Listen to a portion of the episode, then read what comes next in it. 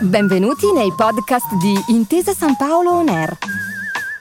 Un luogo dove vengono condivise idee, voci e soprattutto storie.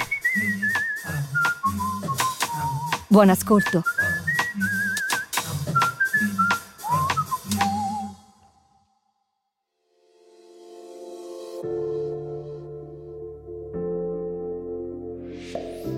Condivisione, socializzazione e gioco di squadra. Tre elementi fondamentali, anzi vitali, per poter coltivare il sogno. Quel sogno che tutti, almeno una volta nella vita, abbiamo vissuto a occhi aperti. Esultare sotto la curva dopo aver segnato un gol decisivo con la maglia della propria squadra del cuore. Il settore giovanile dell'Atalanta è uno dei più prolifici di tutto il panorama calcistico europeo, una vera e propria fabbrica del talento che ha fatto emergere decine di campioni affermati. Un'eccellenza che poggia la propria base su due elementi cruciali, il senso di responsabilità collettiva e la valorizzazione delle qualità del singolo calciatore, dentro ad un ambiente in grado di trarre il massimo da ogni singolo atleta e, soprattutto, da ogni ragazzo e da ogni ragazza. Il mio nome è Roberto Marta, sono all'Atalanta dal 2015, il mio ruolo è responsabile degli osservatori del settore giovanile. La cosa più bella della mia professione è guardare eh, una grande quantità di partite con la speranza di eh, individuare qualche giovane potenziale giocatore importante. Nello specifico il mio lavoro consiste attraverso una rete di eh, osservatori da me gestiti nel ricercare, individuare e scegliere qualche ragazzo da inserire nel nostro settore giovanile. Roberto Marta è il responsabile scouting del settore giovanile dell'Atalanta. Un ruolo fondamentale perché è la figura chiave per scovare e selezionare i migliori giocatori provenienti dai vivai di tutta Europa. È un lavoro di ricerca che richiede arte tecnica e sensibilità umana. È un filtro speciale, non facile da applicare ai giovani talenti in erba perché sono ancora distanti dalla loro massima espressione, ma è comunque necessario immaginarsi il futuro, il loro futuro, per poterli valutare. Bisogna capire chi ha la stoffa per entrare a far parte di un settore giovanile che è sempre alla ricerca dell'eccellenza sotto ogni aspetto, da ogni punto di vista. È necessario dunque coordinare un'attività fondamentale, il primo ingranaggio di una fabbrica del talento che deve essere costantemente e minuziosamente curato. Si parte da una base valoriale solida, certo, costruita su calciatori con peculiarità importanti anche dal punto di vista caratteriale.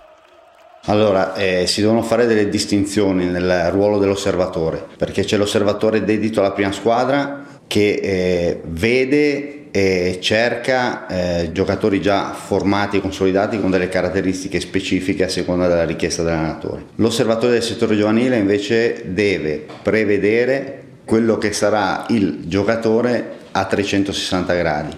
Di conseguenza deve eh, individuare in un ragazzino per esempio un ruolo futuribile, i margini mh, che può avere di crescita ed altre cose. È chiaro che l'età eh, si è abbassata, però eh, comunque siamo sempre soggetti a delle norme che regolano i trasferimenti, sia in campo nazionale che internazionale.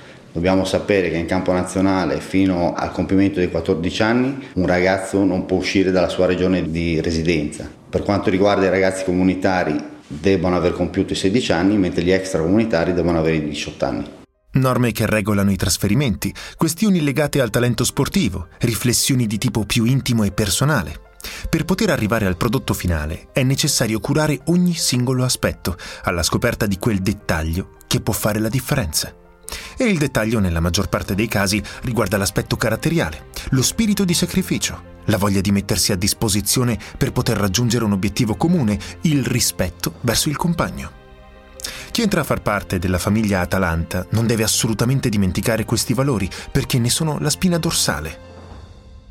Chiaramente, eh, oltre alle abilità tecniche, eh, bisogna che i ragazzi abbiano dei, dei valori, degli, l'aspetto caratteriale importante. Chiaramente noi andiamo alla ricerca di ragazzi che in campo denotino spirito di sacrificio, denotino personalità, denotino rispetto verso i compagni, verso l'arbitro, verso il pubblico, verso gli avversari, eh, che siano eh, leader, che siano giocatori trainanti, questo sì, e i valori che devono avere comunque sono quelli del rispetto, della cultura del lavoro, dello spirito di sacrificio.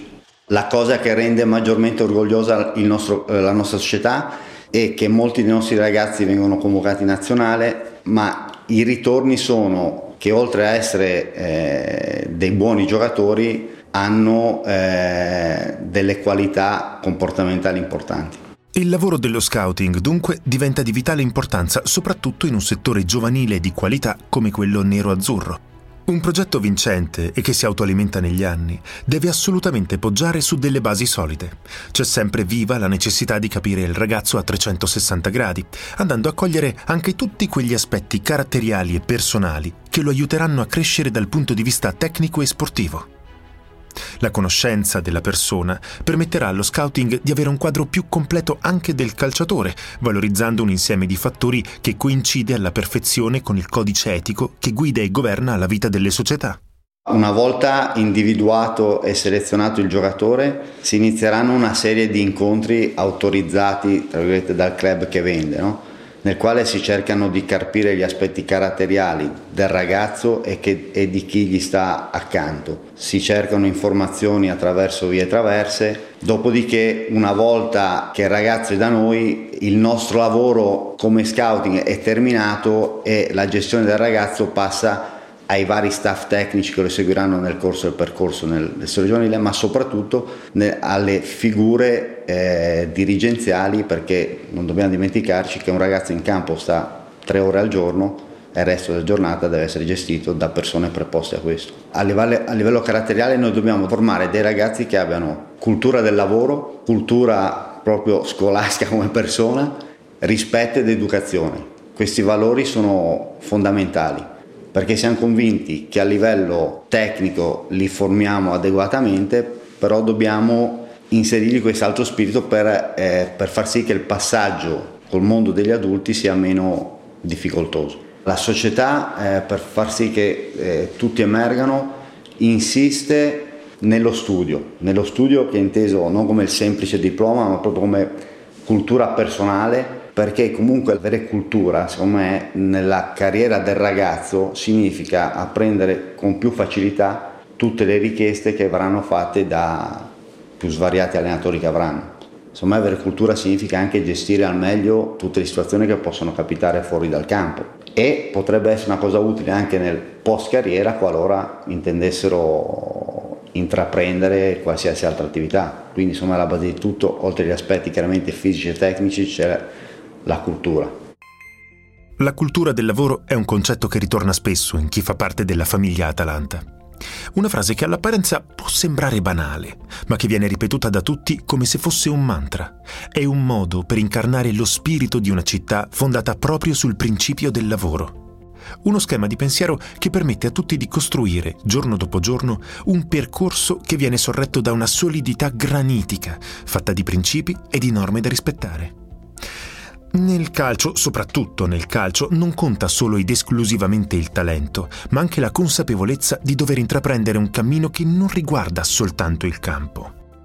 La scuola Atalanta, appunto, diventa un esempio di vita che può e deve tornare utile anche quando non si indossa la maglia nerazzurra. Il settore giovanile atalantino sa benissimo che il modellare il carattere, rispettando pur sempre l'unicità del singolo, può fare la differenza. Non sempre infatti il percorso termina con l'approdo in prima squadra, non sempre le aspettative vengono mantenute fino in fondo. E proprio per questo motivo è necessario accompagnare gli adolescenti che iniziano il percorso all'interno dell'Accademia Mino Favini con uno spirito aperto e sempre positivo. Allora, eh, innanzitutto una premessa è d'obbligo che molti giocatori non arrivano in prima squadra, però noi dobbiamo eh, insegnare e spiegare a questi ragazzi che loro devono vivere questa esperienza nel percorso storia giovanile come un'esperienza di vita importante e che il loro obiettivo è raggiungere il massimo di quello che eh, le loro capacità offrono. Il passaggio in prima squadra è complesso, molti ragazzi, eh, alcuni sono già pronti caratterialmente, tecnicamente, fisicamente per il passaggio immediato dalla primavera, che l'ultima di giovanile, alla prima squadra altri necessitano ad esempio di uno step diverso, magari fare ancora un anno da fuori quota nel settore giovanile per consolidare i vari aspetti. Questo spiegarlo a un ragazzo può essere difficile, però se lo conosci a fondo può essere più agevole. Sono molti i giocatori eh, che secondo me non mantengono le aspettative. I fattori possono essere molteplici, può essere il contesto in cui lavorano e crescono, può essere un banale infortunio mal gestito. A mio parere però il, ehm, il, rischio maggiore sono gli incontri, gli incontri con persone sbagliate che magari lo consigliano in modo errato e questo gli può compromettere una carriera. E quell'infortunio mal gestito, quel sogno infranto, quella mancata convocazione non devono in nessun modo innescare un contraccolpo psicologico. L'Atalanta prescinde dalla definizione standardizzata del talento, una retorica spesso abusata e a volte anche mal interpretata. Per arrivare in prima squadra bisogna soddisfare tutte le richieste della società, non soltanto quelle di campo. L'Atalanta, eh, secondo me, nel calcio italiano rappresenta un modello un modello perché associa sostenibilità economica, i bilanci sono sotto gli occhi di tutti, a risultati sportivi e a ricerca e valorizzazione del talento e quindi farne parte mi riempie di orgoglio. Capacità innate, disposizione naturale. Alla tradizionale definizione di talento vanno aggiunte dunque parecchie altre sfumature messe sulla bilancia da parte di una società che non lascia mai nulla al caso. Quel dettaglio necessario per toccare tutte le corde giuste, per riuscire a condensare tutto nel magnifico slogan che unisce tutto il popolo robico e che, meglio di ogni altra cosa, ne descrive lo spirito. La maglia sudata sempre, anche nei momenti di maggiore difficoltà. Perché il talento appassisce se non è corroborato dalla capacità di reagire e dal giusto spirito guerriero.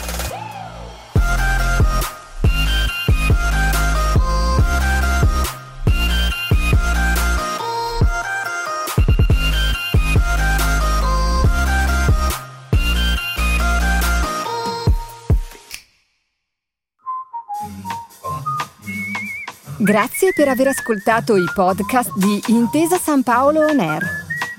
Al prossimo episodio.